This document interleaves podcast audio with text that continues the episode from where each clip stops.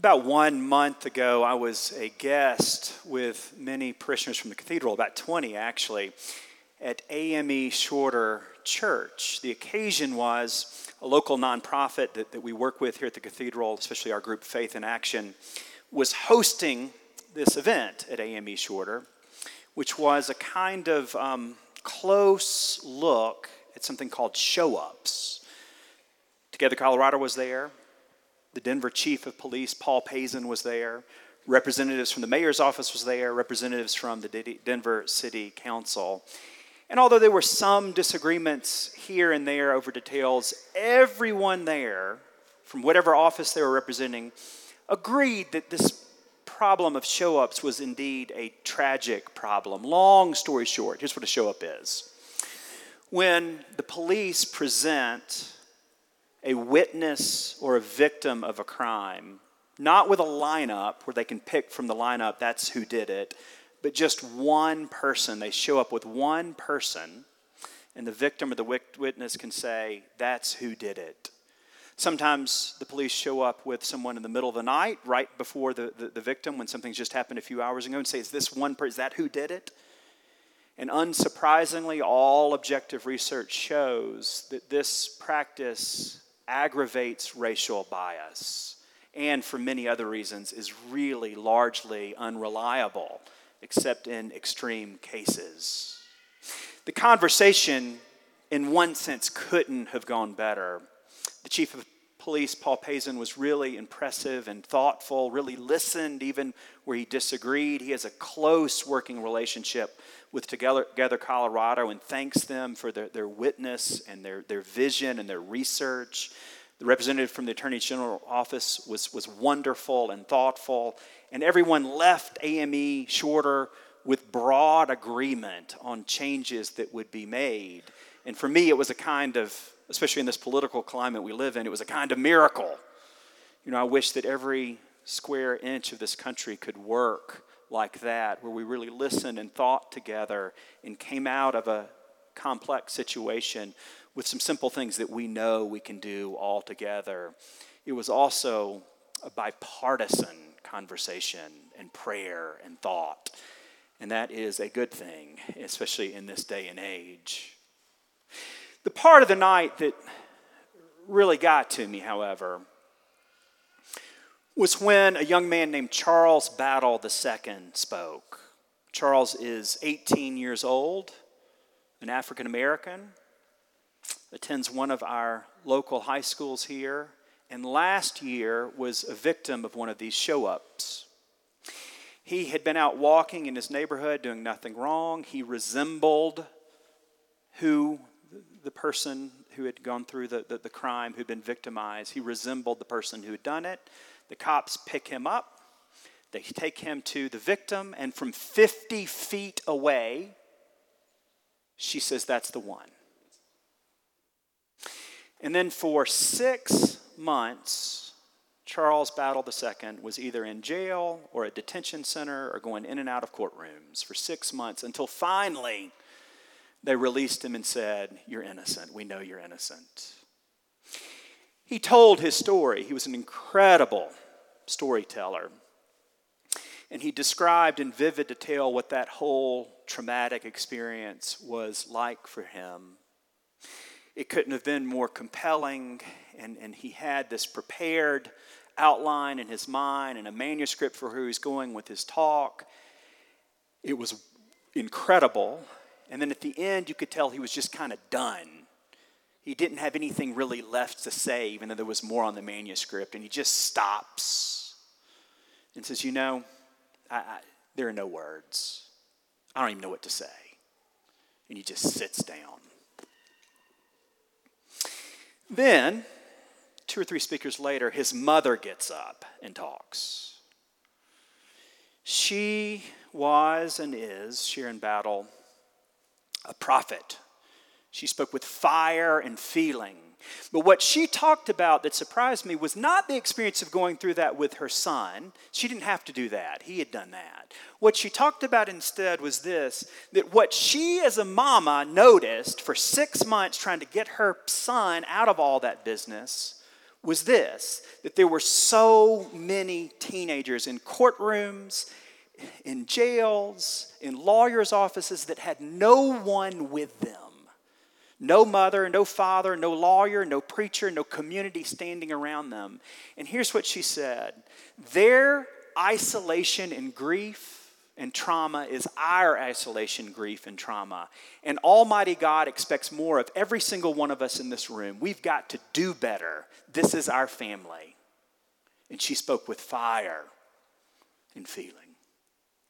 I sat there and I had a lot of thoughts, but one that I just still can't let go of is I sat there and thought, you know, that kid, Charles Battle II, is 18 years old which means he was 17 when it happened, which means my kid's the exact same age. My son is the exact same. And I thought about how we've raised our children in three successive towns and states Decatur, Alabama, Memphis, Tennessee, Denver, Colorado, and not one night, never has there been a moment, never, where I worried about my child being picked up by the police and misidentified. Never crossed my mind to even consider that that could happen to me. And of course, I didn't think about anybody else. On the second Sunday of Advent, the prophet John the Baptist always shows up. And I am convinced, and more and more convinced, that we will not recognize, let alone understand, the prophet John the Baptist unless we recognize and listen and understand today's prophets. They speak always from the wilderness.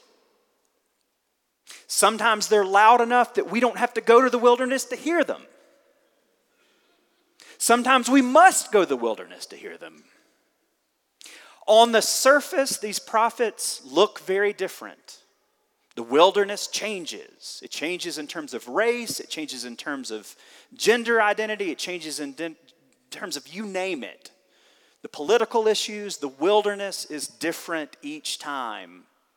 But deep down, deep down, it's always the Spirit speaking in and through these prophets, and there's one clear and simple message that every single one of them says. And the message is this you better turn around, you better repent, which is what re- repent means turn around.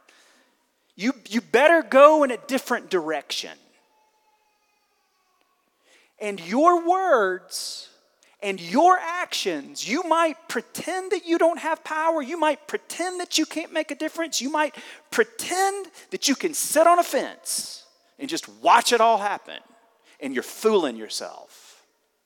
Your words and your actions matter.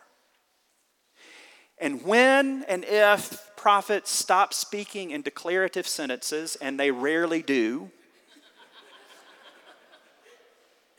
they basically ask one question. Every one of them, one question. Are your words and actions relieving suffering? Are your words and actions relieving suffering? I've been a priest now for 18 years, and, and every year, someone at the door says to me, after a, a biblical prophet has shown up in the lectionary, um, someone says to me at the door, You know, I, I'm not a prophet. So it's just, it's a, it's a lot. And I'll be honest with you, I, I've actually said on a number of occasions about myself the same thing. I'm not a prophet, I'm a little more pastoral. We need to be circumspect and deeply careful about saying that, even thinking it. And for two reasons. First, at every baptism, all of us say the baptismal covenant. And every single one of us, if you follow the script, says that we promise, with God's help, to strive for justice and peace among all people. We all say that. It's an ordinary, normal thing. It's not just the prophet's job, it's the baptized job. But the second reason might be a little more subtle and, and maybe even closer to a live nerve. And it's this one never knows, one never knows what might happen in one's life that in a blink of an eye that would turn oneself into a prophet that would speak with fire and feeling to the powers that be. One never knows what might change tomorrow for any one of us, and our voice will sound entirely different.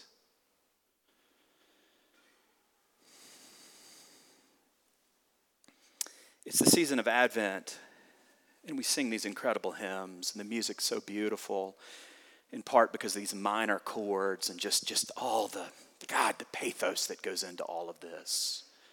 It's a season of preparation, it's a season of longing. It's a season, in part, of preparation for the coming of Christ. The coming of Christ, uh, maybe most obviously at Christmas, within human history, not just on December the 25th this year. And the coming of Christ at the end of time, on the other side of death, whatever unimaginable reality is, is over there when we cross over. And it's a preparation for the coming of Christ between those two events, between Christmas and our own deaths. Christ coming in the ordinary, Christ coming in the sacrament, Christ coming in joy and justice. In the stories we tell, the relationships we, we share between birth and death. In other words, Christ might show up at any moment and shock us with unimaginable truth, beauty, justice, and love.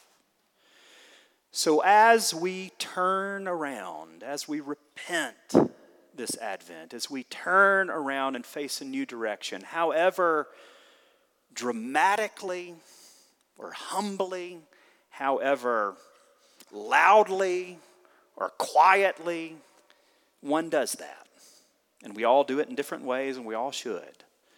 But however you do it, however you turn in a new direction, as we turn, let us expect to be surprised, which is a paradoxical stance that will prepare us for the one whom we seek.